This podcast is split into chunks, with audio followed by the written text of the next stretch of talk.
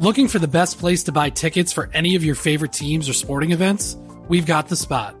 Our partner, StubHub, has been the leading ticket marketplace in the world for over 20 years, providing a 100% guarantee with every order.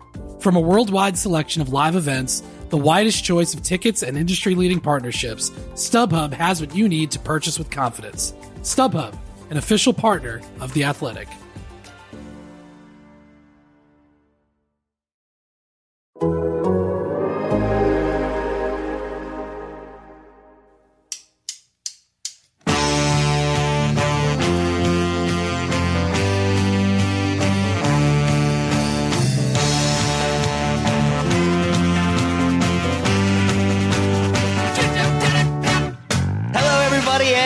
To the Total Soccer Show. My name is Taylor Rockwell, and joining me once again, making his, I think, season debut, but he's been on many, many times. It's Manuel Veth of the Transfer of Transfermarkt, excuse me, and the uh, the Gegenpressing podcast. There it is. I'm all over the place in this introduction. Manuel, thank you so much. I'm all over the place, and yet you're the one who's in uh, a different country in a different time zone. You're handling things well.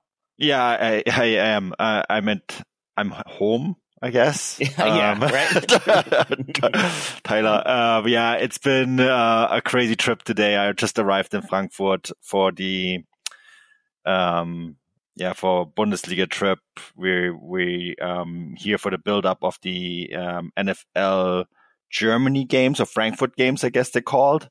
Um, so you know you might wonder what has that to do with Bundesliga football. Um, there's there's quite a lot of cooperation between the Bundesliga and NFL. So you know there's obviously quite a lot of media events around that. And then um, on Saturday is the Klassiker between Dortmund and Bayern. Um, usually that would be first or second, or some sort of re- re- yeah. some form of first or second. Um, but it's not. It's third against fifth. I have to actually check the table. I know that neither one of them are anywhere near the, the first place. Yeah, it's second against fourth. There you go. Um, with Leverkusen, of course, being first and um, Stuttgart being third. Um, Leverkusen are going to love the Klassiker this year because they're gonna they're gonna watch yeah. the teams behind them taking points off each other. Um, regardless, it should be really interesting. So um, I'm going to be at the Klassiker as well, and yeah, it's been a whirlwind trip. I'm already going back on Monday. So uh, I want to ask about the Klassiker, obviously, but I actually yeah. want to start with the NFL games. What sort of interest is there? Because I know there have been games in Germany before. Yeah. There will be more games there. Is there like a fandom in Germany, or is it more mm-hmm. of a mm-hmm. curiosity when people are going to these games? So no, there's a huge fandom here. Okay. Um, it's a really fast growing sport. Um, I mean, funnily enough, the uh, Seattle Seahawks are one of the most popular teams in Germany. Really? Don't ask me why. I just know my buddy who has season tickets for the Seahawks, absolutely loves it. Um, you know, for those who listen to me for the first time, I live on Vancouver Island, which is nestled right above Seattle. So uh, one of my best friends has season tickets for the Seahawks, and I go several times a season. In fact, I'm actually going. Oh man. Uh, two weeks from now. I'm going two weeks from now um, against the 49ers. So, um, and he always points out that the Seahawks are Germany's most popular team. I think it had something to do with their sport kicking off during the time when they won their Super Bowl. Okay, um, that would rem- make sense. Remind me, that was I know they missed first an opportunity to win it with like a ridiculous play, um, and then they won it. I think the year after or two years after that, anyways, during that period, NFL started kicking off, and I think that's where the fandom comes from. And then um, there's quite a lot of strong connections between Seattle and Germany as well, right? And uh, I think the logo helps to I guess the, logo, I mean, the logo gets them. Uh, I, I, I don't know. I, I, mean, the Seahawks are kind of my team because they're okay. literally right in front of. that, that of my, for me, it makes sense because I grew up um partly grew up on Vancouver Island, so get, guess what we're watching? We're watching the Seahawks. They're the team on TV there, right? Like because they're right there. That's, um, that, that's fair. That's fair. But in uh, Germany, exactly, still, I don't understand it. yeah, it's it's way more confusing because you would think it would be someone like the 49ers who are really historic, right? Or like I don't know, uh, one of the New York teams. Um, I mean, the Chiefs are quite popular. That's why they're here, right? Um, the New England Patriots. I mean, they're also here. They they would make a ton of sense because they had such a such a long time where they won so many titles. Um, but yeah, it's the Seahawks apparently sell the most merchandise in Germany, so which is so strange. Yeah, I've learned new things today. Do you feel like it, is it is it do you, do you feel like broadly speaking, people who are into the NFL in Germany mm. are they also into football, not American football, uh, or is it sort of like it is a sport for people who aren't as into uh, European football? It's a really good question. Um, maybe that's something I need to ask the chief marketing officers of the Kansas Kansas City Chiefs. I'm to talk uh, to her um, tomorrow. Um, I think that there is an overlapping demographic. I mean, like it is the case in the United States, where people have like a Premier League team and still are into American football, right? The, the time zones don't really overlap, right? Yeah. Um, and um, I think there is Sat1, which is a television station here, they did a really good job um, showing the games for free. So there was almost this like hardcore following that would stay up in the middle of the night and watch American football because I, I, think most games here are started like midnight. Uh-huh. It's not as convenient as it is for us when we live in North America. You just get up early in the morning, you watch your soccer, you do all your normal people stuff, and then you turn on you know, your NFL game or like I watch a lot of hockey, right? So like when I'm done with all my football stuff, I'm like, I open a can of beer and I turn on a hockey game, right? um, I'm not sure how Germans do it, but at the same time, I mean, the time zones don't overlap. I could just imagine them being so tired in the morning. Imagine like you're staying up till like three or four o'clock in the morning yeah. to watch an American football game. And these things, those like that, that sport is a commitment. Like, yeah game takes like four hours. Like yes, with a lot of commercials in there. I feel like yeah, you could you could doze off during commercials and come back in for the game. All right, well, I'm excited for you to, to get to watch some uh, American football, but obviously, I'm I'm excited for you to get to go to uh, their Klassiker. Mm-hmm. As you said, second versus fourth, not usually what we're getting when it comes yeah. to Bayern versus Dortmund. Is it fair to say that Bayern have the more pressure, given that they are not top of the table? I mean, yes, although Thomas Tuchel said this week that uh, even though the, the, game is in Dortmund, which puts the pressure on them, right? Mm-hmm. Um, I think they're both kind of offloading the pressure onto one another, um, which makes me think this this has a draw. Like this screams like it's going to be a draw. Um, we have the big preview show on gegenpressing um, later this week. Um, and you know, I already jokingly said to Stefan last week, look, this is going to be, this has a 1-1 draw written all over it. The one thing that makes me think that it's not a 1-1 draw is that neither team has the ability to defend at the moment. Um, Dortmund come off a 3-3 draw against um, Frankfurt, which was a highly entertaining game. Bayern, in the meantime, beat Darmstadt uh, 8-0, but there were three red cards in that game, including one to Joshua Kimmich. Um, and, you know, he has been they're pretty much. Uh, I don't want to say he's a number six because Thomas Tuchel refuses to call him right. a number six. but you know he is their only real def- well he's the only defensive midfielder so they're going into this game with enormous issues in defense uh, without Joshua Kimmich um, I think their attack is probably the best in Europe but you know once you go beyond Harry Kane, Jamal Musiala, Leroy Sané, Kingsley Coman, um, etc. Um, you know, the defensive line has been found out quite a bit already this year. So maybe a one-one draw is uh, not the, not the right result here. So you know, maybe it's going to be a two-two or three-three or three-two or something crazy like that. But yeah, I think the the pressure is really on both sides because you know there's other teams in the league right now that are sort of running away with it, and then there's teams from below them like Leipzig pushing right if they both drop points, then then Leipzig will be quite happy to say, "Oh, I, we were waiting for you to do this." So I think the pressure is really on both teams here.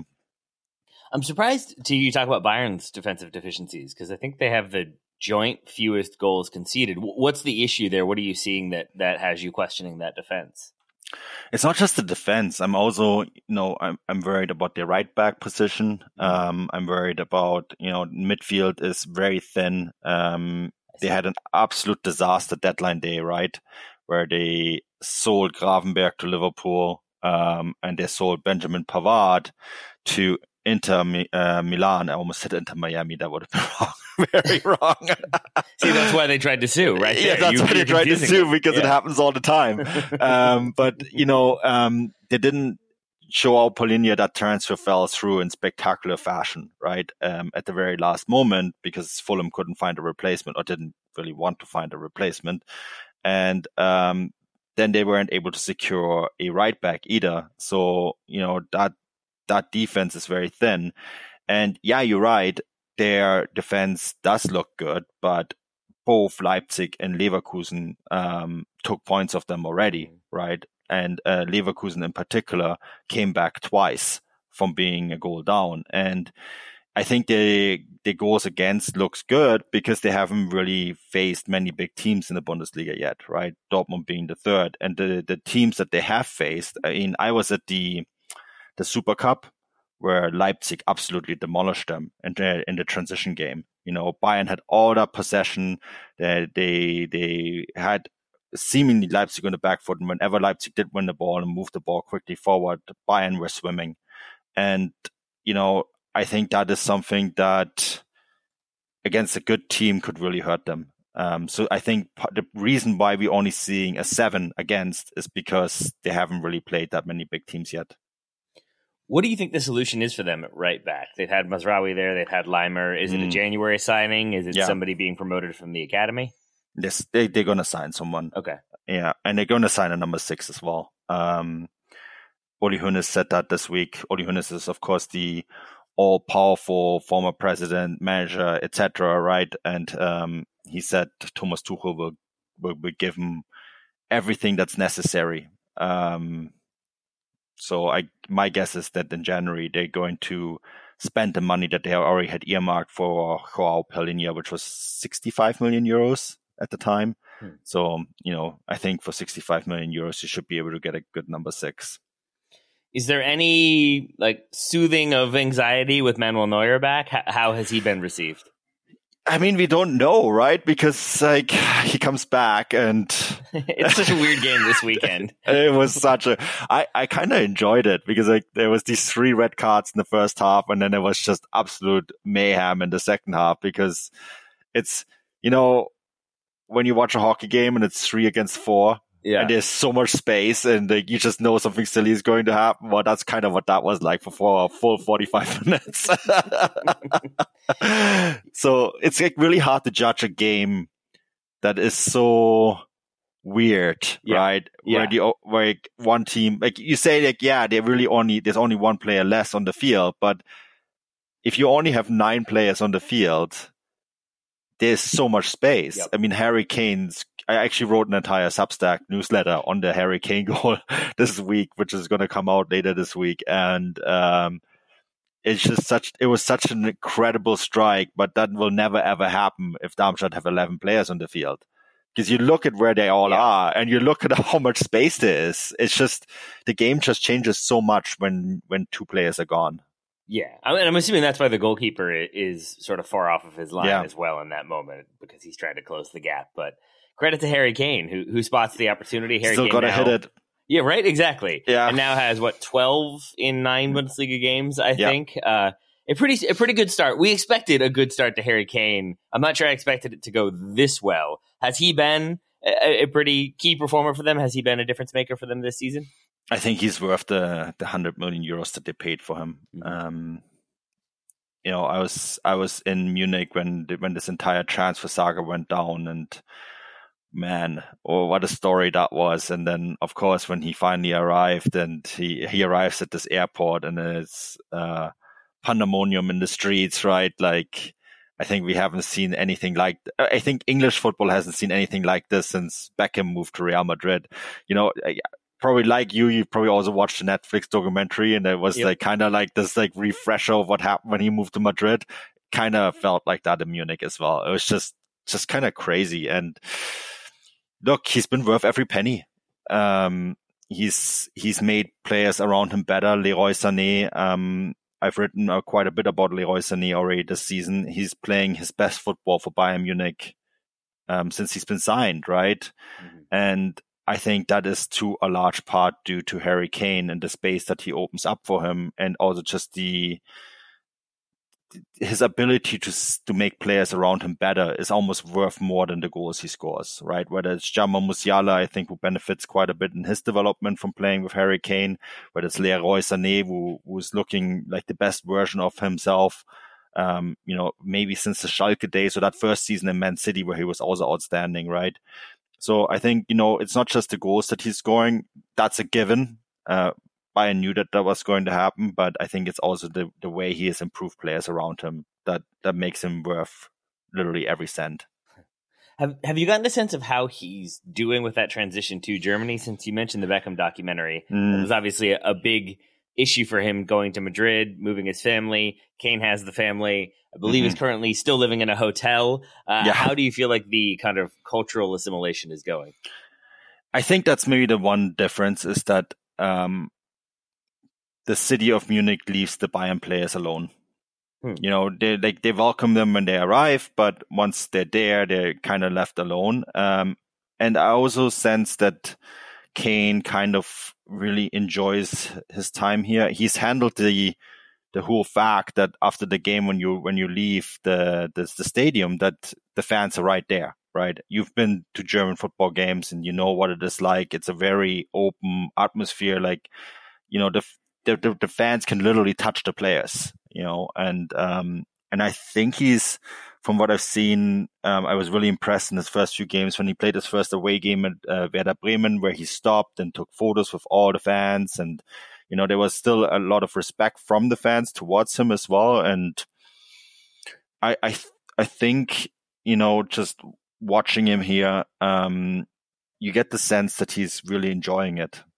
Um, you know, one of my close friends was actually on this trip. Um, um, Seb Stafford Bloor from the Athletic, um, huge Tottenham fan, covered Tottenham, um, you know, as a beat writer, and now is um, here located here in Germany. Um, we covered the um, Kane transfer for respective outlets, right? And yeah, he was really he mentioned that um, he actually thinks that he would do quite well and that he would his personality would be a really great fit at the time. And Seb was absolutely spot on. You know, it, it, it really seems like a good fit because I think Harry Kane is not a Beckham kind of star off the field. You know, he is just very grounded, and I think the Germans kind of appreciate that. Much more still to come from my conversation with Manuel Veth, but first, a word from today's sponsors. Looking for an assist with your credit card but can't get a hold of anyone? luckily, with 24 7 US based live customer service from Discover, everyone has the option to talk to a real person anytime, day or night. Yep, you heard it right. You can talk to a real human in customer service anytime. Sounds like a real game changer, if you ask me. Make the right call and get the service you deserve with Discover. Limitations apply. See terms at discover.com slash credit card. This episode is supported by FX's Welcome to Wrexham. Celebrity owners Rob McElhenney and Ryan Reynolds' small town Welsh football club has finally been promoted into League Two after 15 seasons in the National League. Dedicated staff and supporters celebrate the team's return to glory while bracing for the newfound challenges that come with being in a higher league. Will Wrexham AFC stand up to the challenge and rise again into League One? FX is Welcome to Wrexham, all new, Thursdays on FX, stream on Hulu. Thank you very much to everybody for sponsoring today's episode and to you, fine listeners, for listening to those sponsors. Now back to Manuel. So it's been a strong start for Harry Kane, somewhat less mm. of a strong start for Bayern Munich overall, but a very, very good start for Bayer Leverkusen, top of the yeah. table. Manuel, I'm not used to this. I'm used to Bayer Leverkusen in their second to seventh sort of range, then top of the table. I know. I feel like I should be shushing myself because uh, I have been a a strong proponent of Xabi Alonso at Bayer Leverkusen. Yeah. I've enjoyed everything I've seen from them this season. I'm, I'm assuming that goes for you as well. Have they been a sort of breath of fresh air for you? Yeah, I mean, um, I was really lucky that I was with Leverkusen in St. Louis when they opened the stadium there. Um, you know, and I got to see Xabi Alonso work with this team firsthand. This was, of course, the early stages um, of his time with the club, but you could really tell that you could really, you know, when they're in a training camp environment, mm-hmm. you you and you have that sort of access, you, you can see how they work with players, and um, I thought it was quite impressive at the time. And I, I interviewed Florian Wirtz at the time as well. And he, gave a really strong impression that he really, really enjoyed working with Xabi Alonso. Um, and in, you know, the relationship, you can see it after every match. They're like arm in arm and they're, they're chatting to one another. So, you know, he's a man who's won everything. Literally, you know, yeah. there's not a title that he hasn't won. He's played for um, the biggest teams in European football. He's played for Liverpool in England. He's played for Real Madrid in Spain. He's played for Bayern Munich in Germany how do you even top that, right? It's very difficult to top. And so, you know, he walked into this dressing room and is like, hi, I'm Xabi Alonso. And the players are like, we know you. yeah. Like, tell us how to be better. tell us how to be you. Um, and, you know, he played a style of football that was very cultivated. And, um, you know, it's, it's kind of similar to the early days of Pep Guardiola. Obviously, Pep did it at Barcelona, much much more difficult environment. Um, I think that Leverkusen is more like a biotope. It's kind of like a lab, right? You get to experiment there. Um, it's quiet. People leave you alone because it's kind of quietly nestled between Köln and Düsseldorf, which are very loud and shrill places. And Leverkusen is kind of this this uh, company town where you can play beautiful football, and if it goes wrong, no one is really going to bother you, right? So um, hmm. it's it's something that has worked in favor for them. It also has worked negatively, right? Because you know um, they have they are famous for giving away titles. I mean, Vizekusen in German, Neverkusen in English. Um, but you know, I'm kind of I look at the table in the Premier League right now and I see Tottenham up on top of the table and I look at the Bundesliga table and I see Leverkusen. It kind of feels like an alternative universe. And if it really does finish like that, maybe the end is truly here. Yeah. well, let's, let's take it into a more not pessimistic, but maybe not optimistic note. What could be the problem for Leverkusen? What could cause them to slip up? Where are they thin? Where do they need to reinforce? What issues do you potentially see? See, I don't, I don't actually see they have, I don't see any weaknesses. Mm. Um, Simon Rolfes is. Oh man, that makes me so uncomfortable to say about. I know, but like that's why they're going to ultimately muck it up, right? Um, oh no! Oh no! Uh, um, no, I mean it was. It, it, that's another interesting thing. I, I was with Dortmund in the US um, this summer, and uh, Sebastian Kehl actually mentioned to us reporters there and then um, that he thinks that Leverkusen had the best transfer window of all Bundesliga teams, and we're kind of like, yeah, but it's Leverkusen, right? Um, kind of like laughing about yeah. it, and like, but you know, when people within the industry know, then you know that you had that they have done something right. And you look at what they have done now, and this was before they signed uh, Tella from Southampton, right? Adding another piece, and this was before they signed um, uh, Jonas Hofmann as well. Um, you know, they added so much depth to this team. Um, it seems like every position is two or three players deep. Uh, Granit Xhaka has been an incredible signing. They, I mean, they signed Granit Xhaka. We really are living in a bizarre world. When, no, when I mean we do Granit because yeah. they signed Granit Xhaka at a time when Arsenal China tried to get rid of him, right? And then he played this amazing season for Arsenal. And Arsenal like, well, are you sure? like, and then if he was already committed, like he had to go, right? Like, but I mean, he was, he's been such an incredible signing for them. And I'm not sure if, if Leverkusen do this three or four months later, they probably won't get Granit Xhaka, right? Because Arsenal will want to keep him. And, um, I think that's been an incredibly good signing, but you have to remember he plays to a World Cup winner in Palacios, right? Um, there's Victor Boniface, who they signed for 20 million uh, euros from Union Saint-Gilloise. Um, he's been a, an insanely good player. Um, Florian Wirtz is, together with Jamal Musiala, the biggest talent in German football. Um, and he's now fit again, right? And in defense, they have a bunch of players that everyone in in European football wants to sign. Mm-hmm. You know, Kossounou, Tapsoba, Jonathan Tah is regaining his form.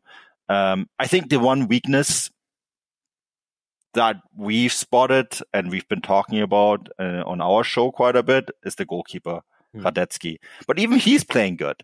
You know, like um, I've met Hradecky a couple times. He's a super nice guy, great character. The problem is his his box control and his um, his feet have always been a bit dodgy. But he, even he's playing a good style of football at the moment. So, you know, um, if I would identify a weakness, it would be the goalkeeper. They signed uh, Kovar from Man United, right, to kind of as a backup and challenge Hradecky. And ever since they signed him, all of a sudden Hradecky's playing well, hmm.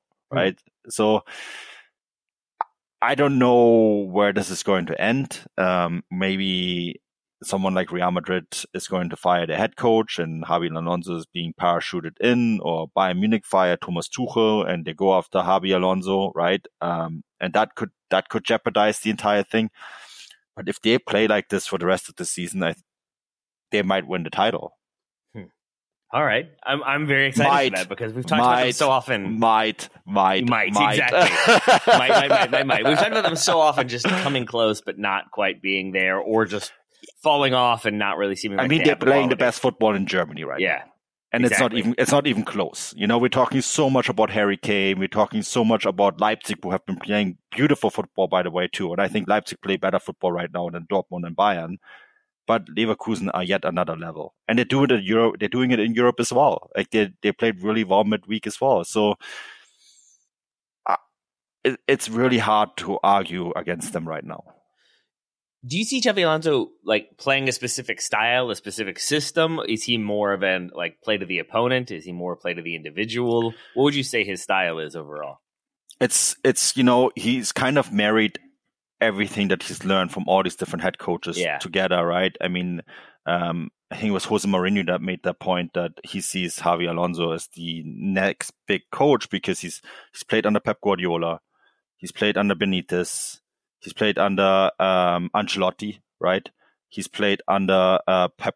Pep, oh, I mentioned Pep Guardiola. He played under Jose Mourinho, of course, which is the point that Jose Mourinho tried to make, right? of course, yeah. It was, all, it was all Jose, yeah. yeah. yeah. Of course, of course. But like, um, I think he's kind of developing his own style that I do think is actually quite close to what Pep Guardiola mm-hmm. um, is doing um, with Man City now, not what he did with Barcelona in the beginning, because it is this whole just playing tiki taka um, and possession style football is really difficult to do in Germany unless you Bayern Munich, right? Um, and even then, it had its its limitations. Um, but you do see a lot of the rondos when they when they are on on the ball. You see these triangulars triangular plays that they that they try to do, which are typical for that sort of style, right? But I do think that he is, you know, we, we named an entire show after gegenpressing, you know, because for a long time, everyone in German football plays gegenpressing. That's why it is the highest scoring league in, in European football, always has been, except for two seasons since the foundation of the league, right? Um, because teams press high and they play attacking football. No one gives a damn about defending. And, uh, I mean, these things are true. Bundesliga teams are not great defending teams. They don't want to be. They, they won, you know, we had 42 ga- we had 42 goals across nine games last week. Um, you know, that's and that's what German football fans want. They don't care about defending. And I think he's trying to sort of find a balance between two, both of them. Um, we had we have a couple of coaches right now in German football that are trying to do this a little bit. One of one of them is, is struggling right now and Urs Fischer, right, at Union Berlin. The other one is Xabi Alonso, and he's of course doing it with a much better squad. But I think there is a lot to be said about him trying to not necessarily always press. Um, in this harakiri style that, that, that German teams are known for, and um, I think that is a really interesting development. Huh.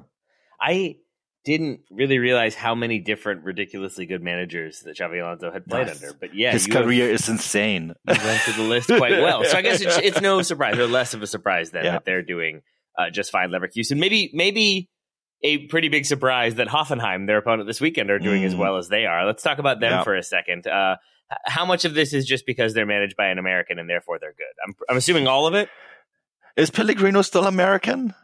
he doesn't even like doing interviews in English anymore. That's a fair question. That's a fair question. Let's just talk about Hoffenheim in general then. What have you made of their start to the season? Yeah, I, I think I've been really impressed by them. They beat Stuttgart, right? Um, and it was actually a really, really good game between two really good sides. And uh, Stuttgart have been this um, really good story in in German football in general, right? Because they almost went down last year. Um, uh, Sebastian Hoeneß comes in, has a crazy good run over the last eight games, um, where they, if you just take those last eight games, they would have been fourth in the Bundesliga.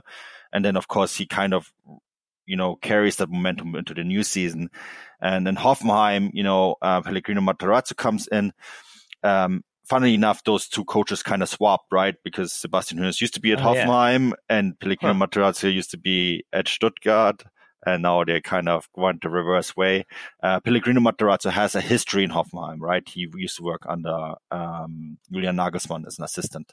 So, you know, there was a history there. I think that's also why it is such a good fit for him because it wasn't like he was being parachuted into a brand new environment.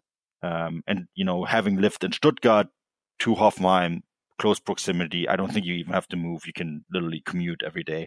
And um, so, you know, it was it was an easy environment to step in in a situation that he knew. And maybe we, because of that, we shouldn't be so surprised that they have done as well, right? Because there's a coach that comes in. Um, I actually find this whole story that they kind of swap coaches and it worked out for both of them mm-hmm. quite interesting. Um, yeah, what do you make of that? D- does that mean is that like further evidence that it, sometimes you just got to shake it up and like even if a manager's fine, you've got to change things? You know, look, both clubs would tell you that the respective other coach was great, right? Mm-hmm. Uh, you know, um, everyone in Stuttgart will tell you that Pellegrino Matarazzo was a fantastic coach for them and that they hugely respect him and that they still, you know, really like him. Um, you know, Hoffenheim, they will tell you very much the same thing. They just didn't feel the chemistry was there between him and the squad, or maybe they just needed to shake things up. Happens, happens all the time, right? Um, I mean, I give you another example. Leverkusen were very, very reluctant at the time to fire Gerardo Seoane. Um, but they felt, you know, that despite him being a really good coach, it's just, you know, it just wasn't working anymore between him and the players. So that doesn't, I mean, it just happens sometimes that a coach, even though he's fundamentally good, doesn't reach the core of the players anymore. Or even if he does reach those players, or she, you know, um, then maybe just the message doesn't get through anymore. And that's when, you know, need to shake up the room a little bit. Um, but again, I think fundamentally, I, I, mean, I said this many times in the show. I always thought that Pellegrino Matarazzo is a really good coach. And you know, he lasted at Stuttgart quite a long time and he did, you know, manage to keep them in the league as well. You know, we have to remember that too. Um, I think he just needed to go to a different environment and Stuttgart needed a different voice in the locker room. Um, you know, and you can tell that now under Sebastian Hoeneß, how well they have done already last year and how well they're doing this year. Um, you know, again, fundamentally, he's a good coach as well. So I think it really just comes down to that only because you're a really good coach, you know, or only because the results aren't yours doesn't necessarily mean you're fundamentally a bad coach. But it is still surprising to see Hoffenheim having the success they have been having, and hopefully it will yeah. continue. If it does, I'm assuming John Brooks will continue to be a part of it. He started, I think, every Bundesliga game for them this season. Mm. That is not a thing I saw coming. How good has John Brooks been for Hoffenheim? I mean, I mean, they have been playing really well. Period. Right. Mm-hmm. Uh, they do concede quite a lot of goals, though. I wonder if that's John Brooks' fault. that's kind of my question because he is one who obviously doesn't get called up to the U.S.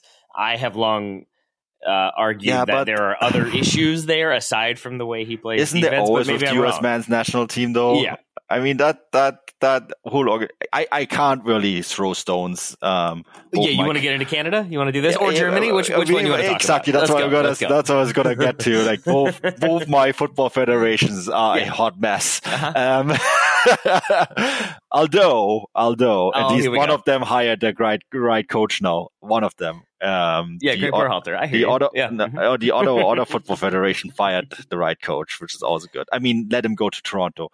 Anyways, Berhalter. um, I I don't know. I mean, yeah. I I really can't tell you what happened there. Um, I I know that um, Brooks wasn't technically really signed by Hoffenheim either. You know, he's he's the. I think I told you the story last time on on the show that Hoffenheim have a um, there's an agent um, yes. Yeah, Roger Wittmann, and he has a certain amount of squad positions at Hoffenheim.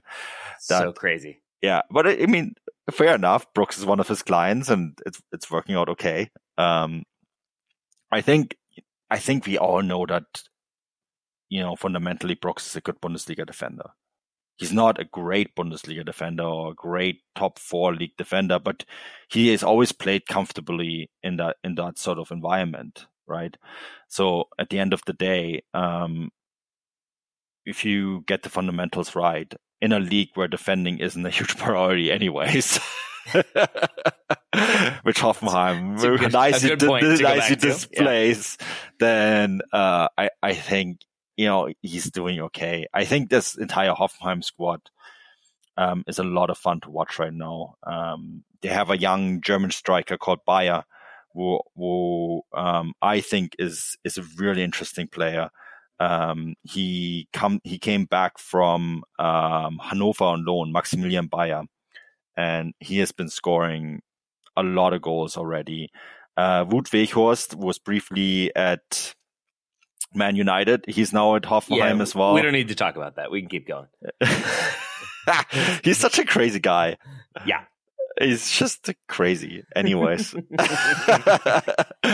uh, so he's there now and yeah, I mean Wout is Wout is a crazy guy, but he does get goals. Um, he has showed it at the highest level, right? So um, it's really yeah. Yes. For for Hoffenheim he's certainly shown it yes. You know what like I, I I don't I think when you look at Man United uh, yeah he was not he was not the problem. I wouldn't even say he was a problem for them. I think there are much bigger issues. I am really glad that he has yeah. found a place that where he seems to be more of a priority more comfortable and has less chaos around him, which is a shocking thing to say about Hoffenheim, but here we are. But they have so many different players up there. There's Kramaric, there's um, Beier, who I mentioned, there's Weghorst, you know, there's so many different tools that they can just throw uh, throw into the mix, and um, they're not really reliant on Weghorst getting the job done.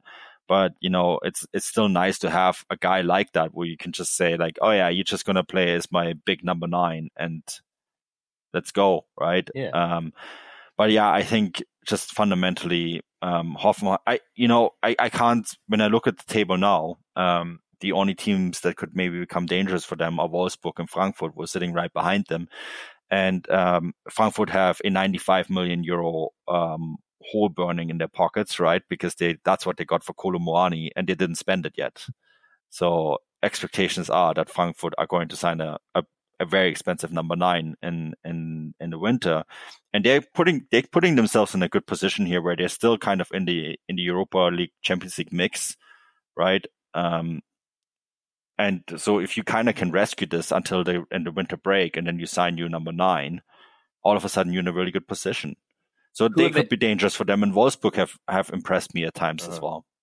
Who have uh, Frankfurt been linked with, or who would you like to see them linked with? Well, they were linked to Santiago Gimenez, um, but I think yeah, Santiago Gimenez has become a hundred million euro player over the last few weeks.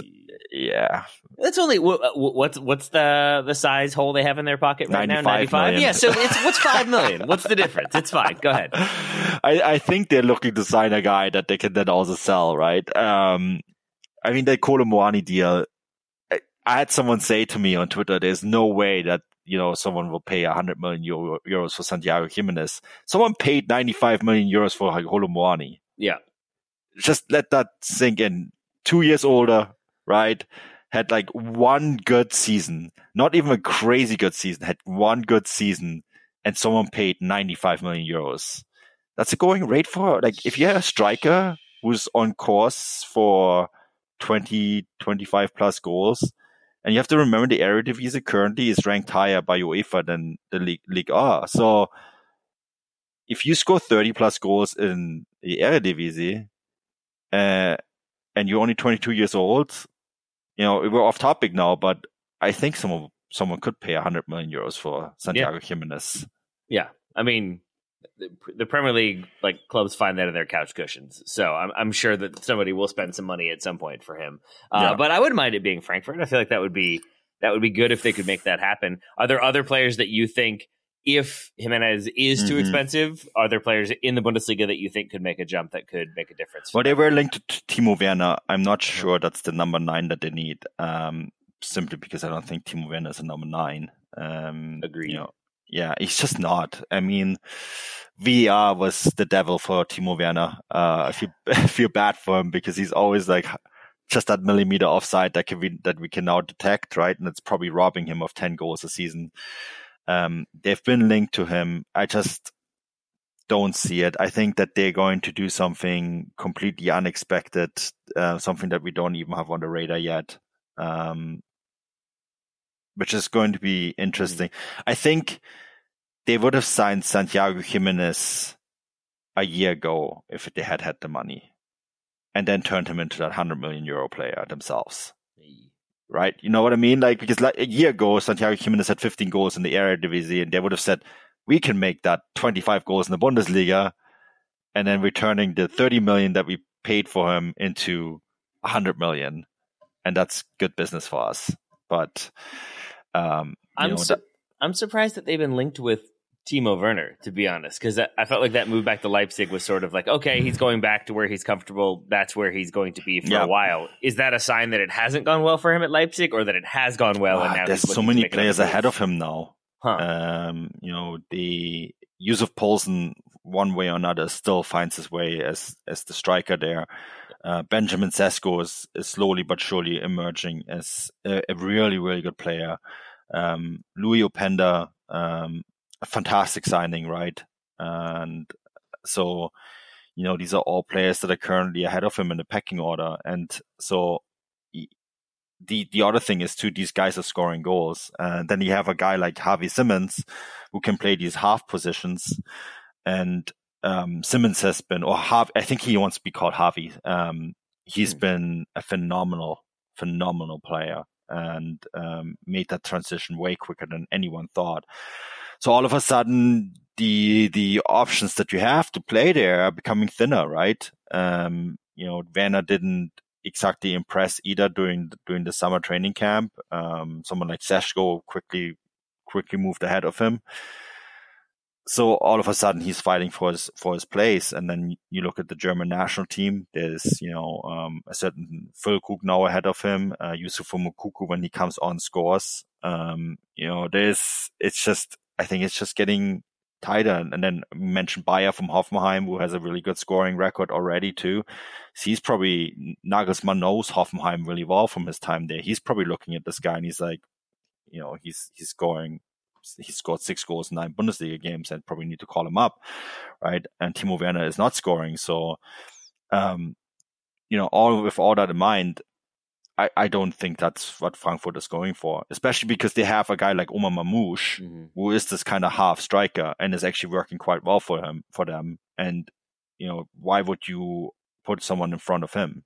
Much more Bundesliga chat still in the can. First, a word from some sponsors. This episode is brought to you by Michelob Ultra, the official beer sponsor of the NBA. Want to get closer to the game than ever before?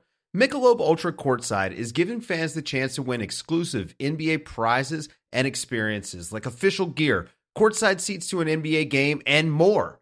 Head over to michelobultra.com slash courtside to learn more. Looking for an assist with your credit card but can't get a hold of anyone? Luckily, with 24 7 US based live customer service from Discover, everyone has the option to talk to a real person anytime, day or night. Yep, you heard that right you can talk to a real human in customer service at any time. Sounds like a real game changer if you ask us. Make the right call and get the service you deserve with Discover. Limitations apply. See terms at discover.com slash credit card.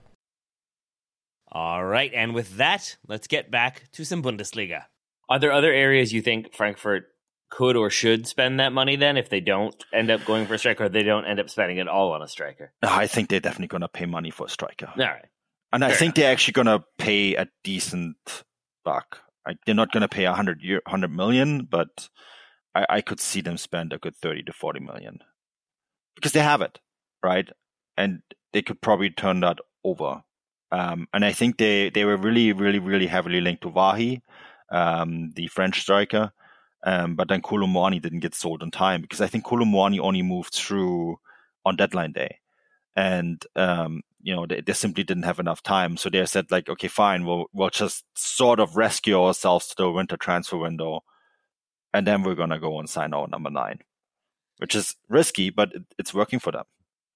Uh, things working mostly okay for Leipzig. They do lose this weekend to Wolfsburg 1 0, mm. but they are presently uh, in fifth. Uh, is Lukeba the next big uh, defender that they'll be selling for a lot of money? Are we already at that point with him? Are we already supposed to talk about the next guy that they're going to just bring in from Salzburg? I, am just kidding. yeah, I that think. seems to be the way it goes. Yeah. Yeah, I mean, like I was really impressed with their transfer business. Um, the fact that they lost Szoboszlai, they lost yep. Nkunku and um, uh, and I actually think that they're better than last year, which is which is nuts. I agree yeah. with you. It's just crazy to think about what they've lost, what they've sold, and that they continue to be this good. Yeah. It really is sort of a machine when you look at Leipzig and how consistently they do well, this look, they do have a leg up over everyone else because they have a team in the US, they have a team in Brazil, they have a team in Salzburg. They That's have, not bad. It's not bad. You know, it, does, it doesn't all, make it harder. Yeah. They have all these scouts all over the world that can identify people for them. You know, um, you know, even with with Dieter Mateschitz, the owner of Red Bull, dying, the the company has sort of ticked over to his son. Um, there's the ownership group, of course, is largely Thai, right? Um, the Mateschitz family owning uh, only only owning 49.9% of the Red Bull consortium, but you know they own all this other stuff in Austria as well. So they they're very very rich people, um, and the the sport teams, whether it's the soccer teams, whether it's the Formula One teams, whether it's the hockey teams, um, or all the other sports stuff they do, all makes money for them now, right? So they basically money is no issue for them um, other than paying transfer fees because that's how UEFA can ding you. Mm. But that doesn't block you from paying a scouting department, from putting into the academy, into infrastructure, and all that sort of thing. And they've done a remarkably good job with that. Um, I had a chance uh, a couple months ago to speak to Mario Gomez, who is now the technical director for Red Bull. He oversees all the teams, right? And he was he was talking about how they um, how they now you know how they want to really deepen the relationships between the different clubs that they have and also ensure that their scouting is just getting better and that they they always think three steps ahead right? So when they sign Luke Keber, they already know who Lukeba's replacement is. How like how do they do that though? Because like it just blows my Big mind scouting networks but like like with a player like that you assume that they have a range of players that like and then we'll see how they develop. And yet i agree yeah. with you. It feels like they they identify the one at a very young age who does end up developing into that key player. Is it just putting them into a system where they're basically learning and developing at a lower level to then play that same style at a higher level? Is that the sort of the difference maker do you feel like for leipzig?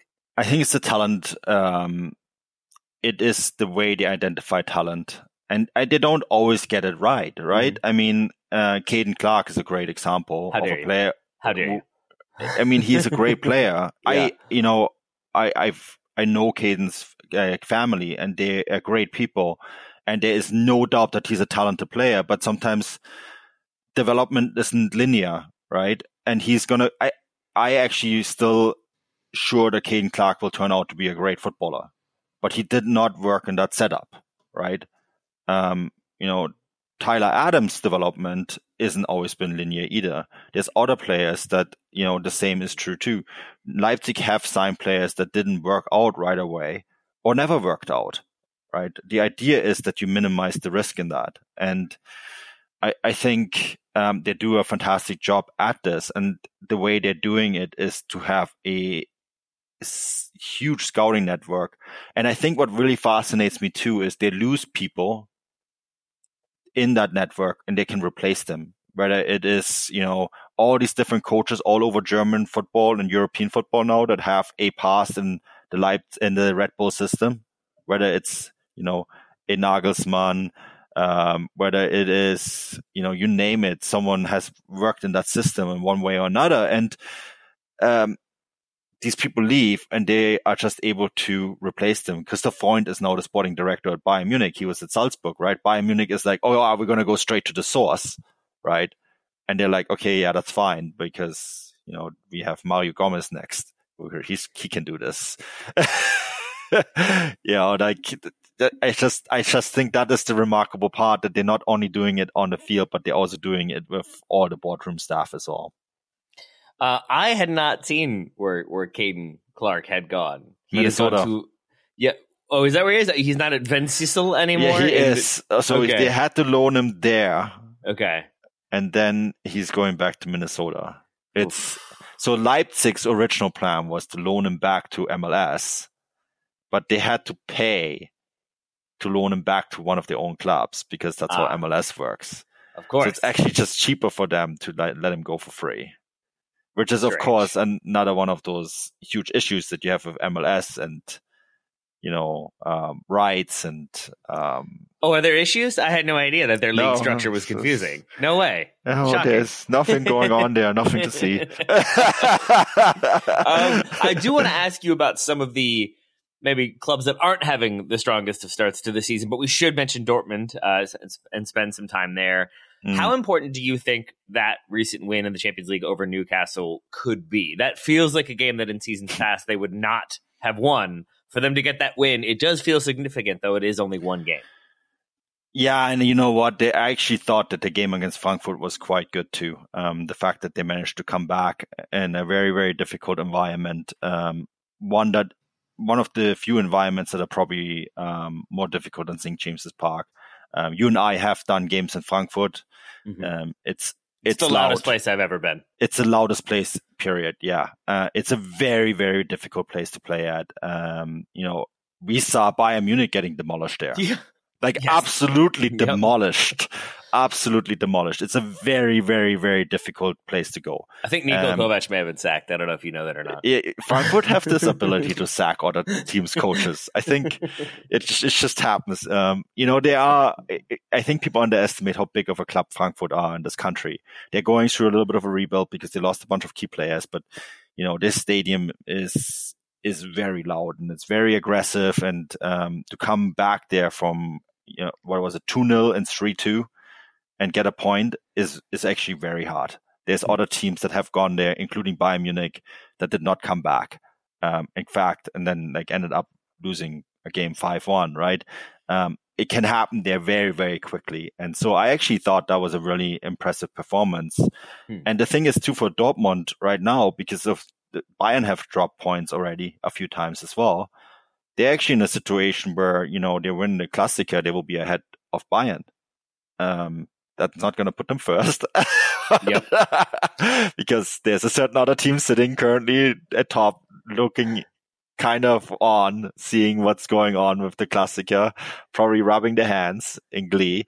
Um, but, you know, I think that I have been very critical of Dortmund this season throughout the season, but I do think slowly but surely that they, I think there is a plan in place under Edin Terzic and I don't think they're in it for it to play beautiful football anymore. Um, you know, which is obviously why you get so many narrow results and the performance against Newcastle is a great example of that. Although I think that they were a little lucky with the crossbar there. Um, having said that, Dortmund had enough chances to put that game away in the first half. So, you know, it kind of goes both ways. Um, but yeah, I don't know. It's, it's really, I still, struggle a little bit what to make of the Dortmund side, and I don't even classify it as a bad start anymore because they're still in striking distance of Bayern. They had a better they had a better start this year than last year. Why, why have you been critical of them? What have been the issues aside from I just don't aspiring to play not beautiful football? I mean, I have to be careful what I'm saying now because I'm there tomorrow and I don't want to get like kicked nah, out right fine. away. Don't worry but, it. It's cool. Uh, no one will know. But um, do it. Come on. Say the I thing. Just, I, the, the, the, the issue I've had for a long time with Edin Terzic is that I'm lacking a a true plan, mm-hmm. a true playing plan. And I think it's slowly but surely starting to crystallize out for me that it, the plan is really to um, Edin Terzic has realized that playing, attacking, beautiful football is all good, but that also means that you might draw Stuttgart 3-3 or Mainz 2-2 and then you win then you lose the Bundesliga title on goal difference on the final match day. And I think he's kind of sat down and said if you want to win this then we need to be pragmatic. And that pragmatism also means, hey, a point in Frankfurt isn't too bad. Mm-hmm. Beating Werder Bremen 1 0, that's three still still three points. Do we care if it's beautiful? No, because in the end of the day, we do not want to lose the title on goal difference um, to Bayern Munich. Who are the players for Dortmund then that you feel like represent that pragmatism more than expansive, beautiful attacking football? You know, like Brandt has been incredibly efficient. Uh-huh. Um, he's now played over 300 Bundesliga games, which makes me feel terribly old. Um, such a huge mi- 300 Bundesliga games is a huge milestone. I remember when he came up through the academy at Wolfsburg. Um, you know, he does. Um, Gregor Kobel is for me the best goalkeeper in the Bundesliga. I I think there's there is some issues that they have. Obviously, left back is a is a big problem for them. Bensebaini is just not working out. Um, you know, there was a point last week against Frankfurt where seventy three percent of all of Frankfurt's attacks came over over left over the left side, which is not a good sign, right? Um, it's also unfortunately the side that Gio Reyna was playing on. Yeah. Uh, so him and Bensebaini uh, just simply didn't work out in that game. Um, I think that them going and signing Niclas Füllkrug, um, basically just a guy who can put stick the ball in the net, um, was was a big statement of intent. I think that um, Marco Reus, you know, I've been critical of the fact that he still has to carry this team, um, but you know he does, so you have to applaud that. Um, Mats Hummels has been playing his best football maybe in five or six years where he's recalled to the national team and actually played well for the national team as well, right? Um, you guys saw that firsthand and when he came to the United States. He's in phenomenal form right now. And so there's still a lot of missing pieces. I think they are desperate to sign an, another another left back and they need to sign a defender. Um, if they want to be serious about this title challenge, they need need to strengthen those positions, and I, I think they will. But um, you know, I think that Terzic has realized that um, this isn't about making the yellow wall happy by playing beautiful football. Those times are over. Mm. So, where does Gio Reyna fit into their plans? Do you I don't know. Yeah. Okay. I don't know because he starts this weekend, comes off at halftime, is often injured. I feel like probably hasn't hit the level that they would have hoped he would hit developmentally. Yeah. Because of those injuries. Well, Marco Reus is still player. playing, right? There is that. So, so I, there's mean, still time. There's still I time. remember, like, was it a year or two years ago? I came on your show and I said that they had Gio Reyna earmarked to eventually replace Marco Reus. Mm-hmm.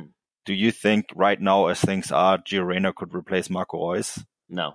On a talent not. level, yeah, but he's not putting it on the field. Mm-mm.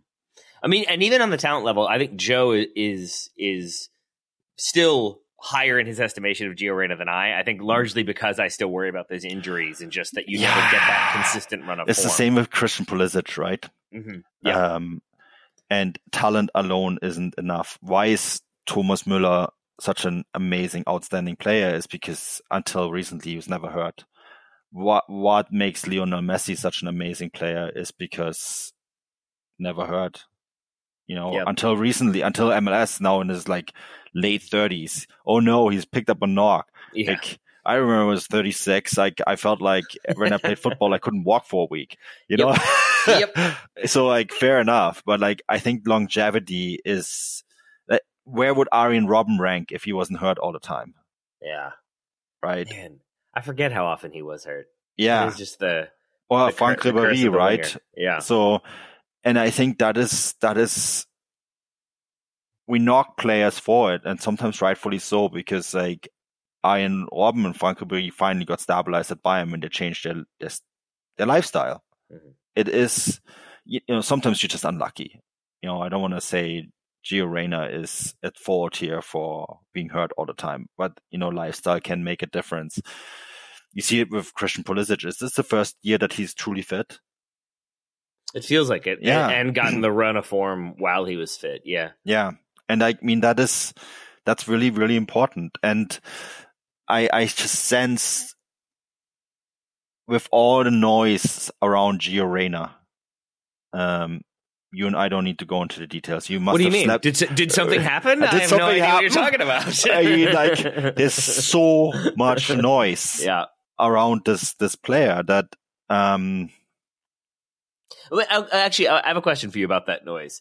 It felt like the messaging at the time from Dortmund was we've never had any issues, we've never seen anything like this. mhm. This is a US problem.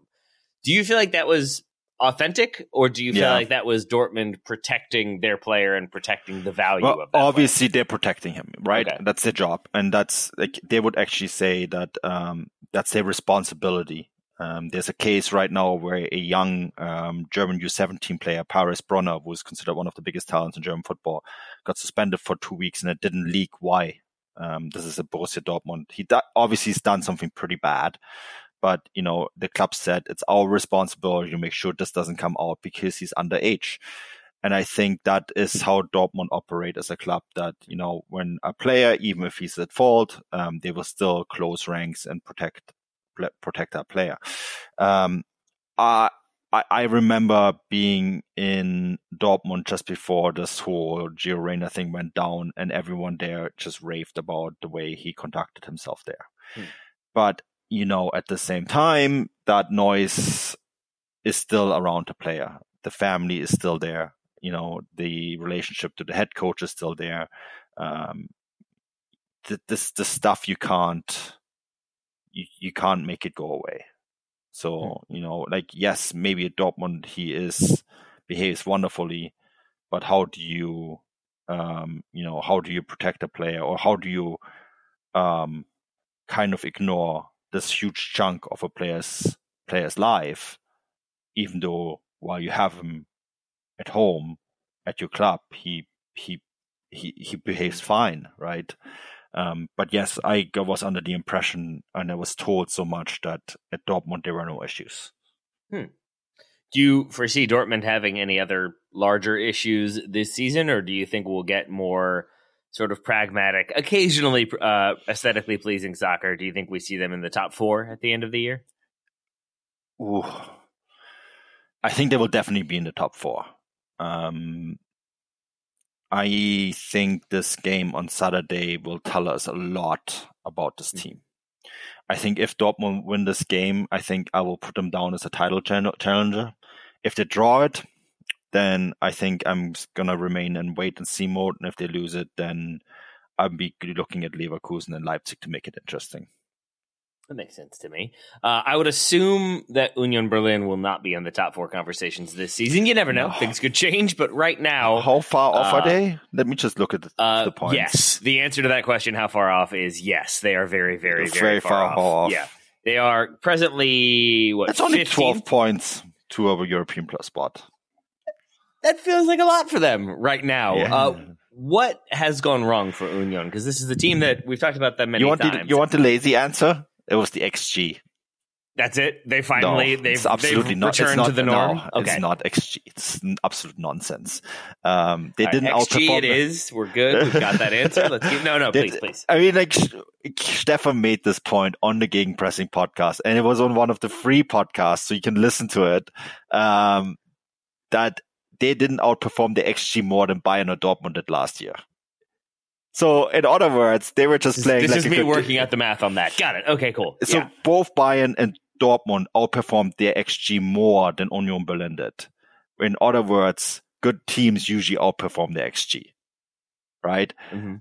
So at the end of the day, yeah, like they're not great um, at the moment. They're also extremely unlucky. I've watched a lot of Union Berlin games. Um, I think they should they should probably at least won one of those Champions League games, right? And Yeah. they should probably draw gotten a draw against Real Madrid as well. Um, you know the way that they were playing, they didn't play pretty, but that's how Union Berlin usually play.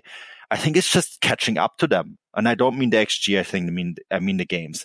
And the other thing that I I think they have maybe gotten wrong is that they just signed too many players that don't necessarily fit the ethos and the style of the club. You know, Robin Gosens comes in, German national team player. Kevin Volland comes in, German national team player. You know, um, all of a sudden Bonucci shows up. You know, Bonucci is a work is like a European champion winner with Italy, played for Juventus, played for Milan, you know, like he's a big, big, big name. Um, I just think the chemistry got lost. Huh. And interestingly enough, you know, no one went and bought Sheraldo Becker off them.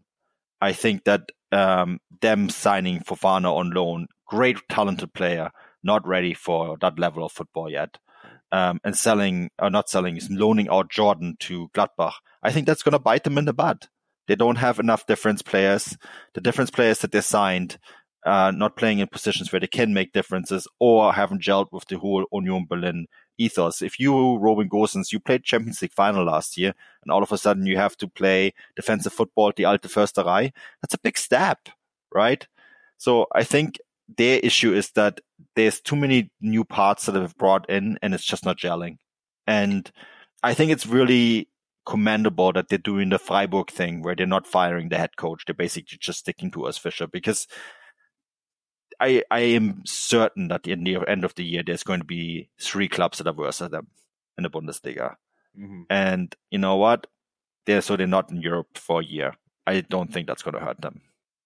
Why do you think uh, letting Jordan go will, will, hurt them? I feel like we've been sort of down on Americans, so any opportunity to potentially talk about an American doing positive things, I will take. I think what he's do you feel like went wrong? I think he's kind of a player that could actually help them in a situation like that. You know, he's a big body. He holds the ball. He gives you an alternative to Kevin Behrens. Um, you know, he's not a fancy player either, but he was really effective for them at the start of the season last year.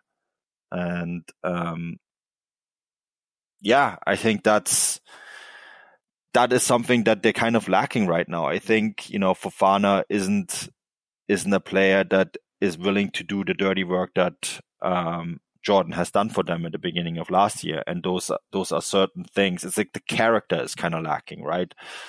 Um, and maybe maybe they will turn it around in four or five games, but um, right now I just don't see the mix is correct, and the mix also includes guys like Jordan. You know, another guy was really good last weekend. Um, uh, no, during the week for in the Pokal was Leweling, who's now playing for Stuttgart.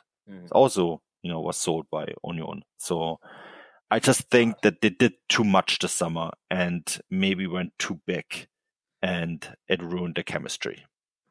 Do you think come the start of next season, uh, Brenden Aaronson is still playing for Union Berlin? Do you think they make that loan permanent or based on what you've seen so There's far? There's some weird like clause in back? there in that contract. Um, trying to remember what exactly it was. It was um, because technically didn't he become a free agent who could sign for whoever when Leeds got relegated? And they kind of loaned out a bunch of players, and when the loan is up, they sort of become free agents. Huh. Okay. There's some weird stuff going on with Leeds. Okay, well, uh, let's say he's a free agent then at the end of this season. Do you do you feel like there's a chance he's back with Union, or do you think maybe both parties are okay with him moving on right now? He has to play a lot better right? Fair I enough. think we can all agree that he's not been a difference maker either.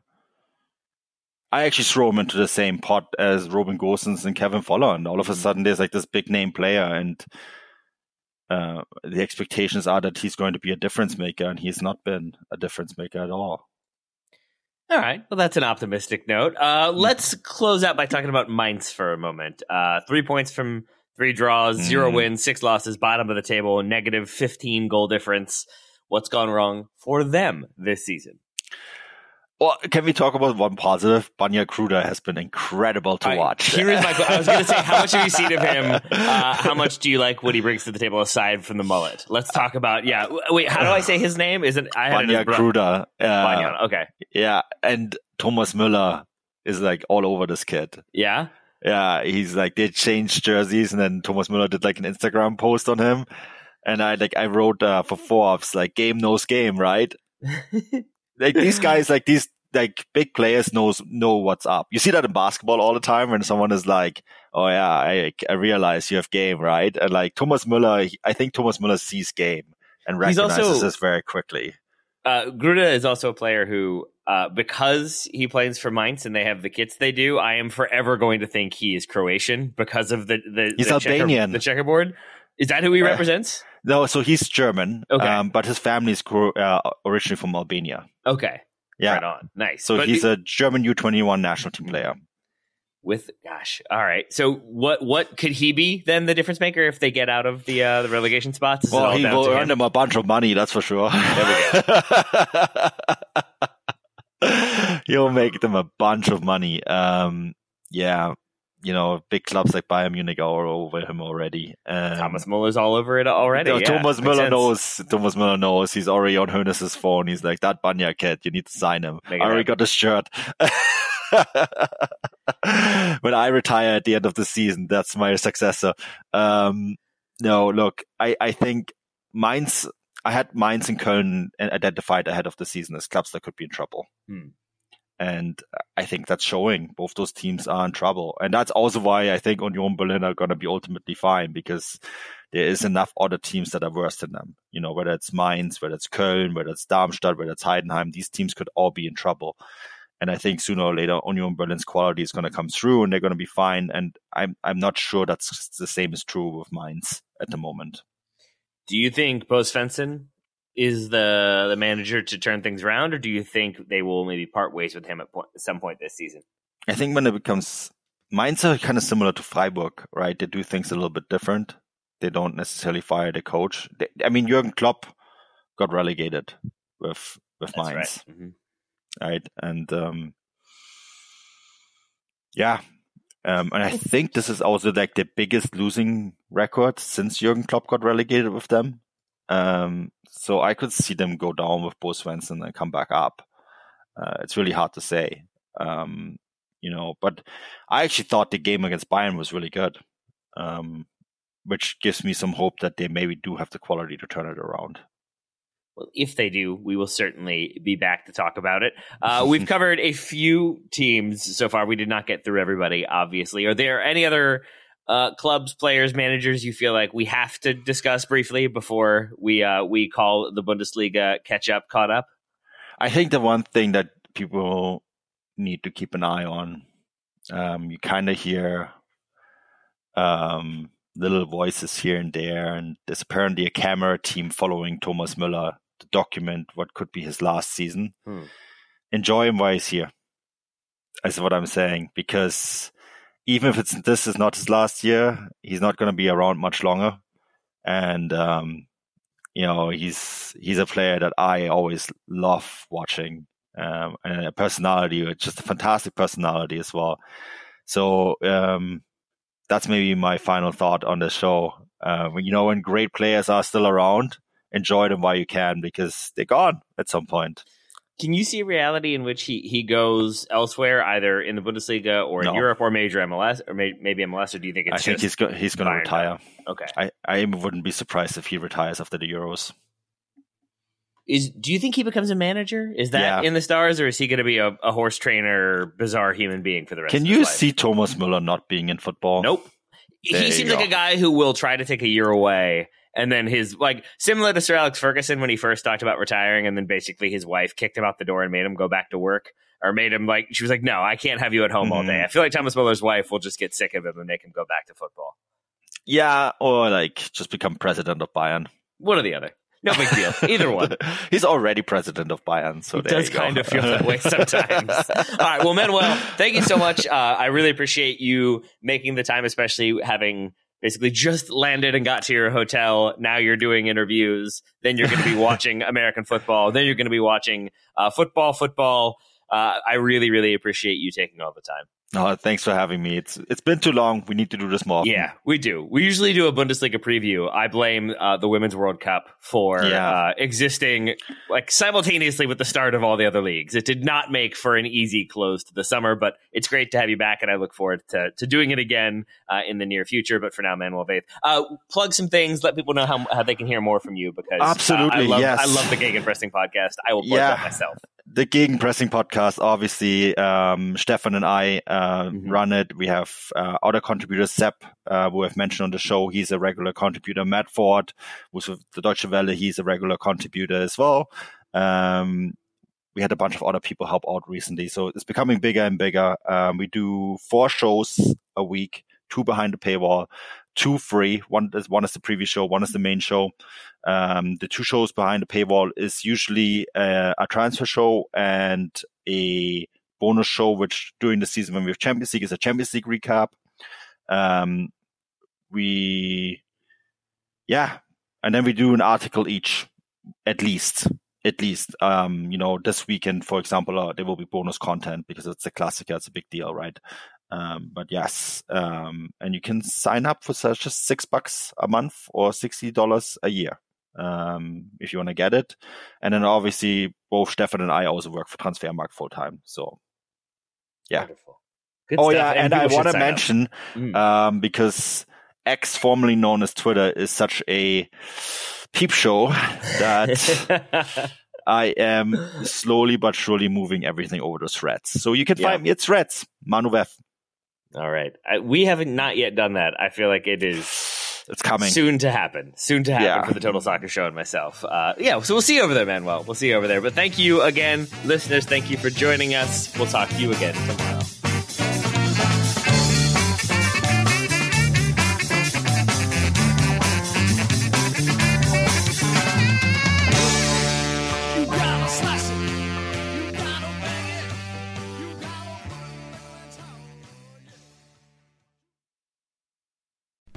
As you've probably heard by now, we've teamed up with BetMGM this season. We'll be using BetMGM lines to make all of our picks, and we'll have special offers for our listeners each week. If you haven't signed up for BetMGM yet, use bonus code The Athletic, and you'll get a one-year subscription to The Athletic, plus up to a fifteen hundred dollar first bet offer on your first wager with BetMGM. Here's how it works.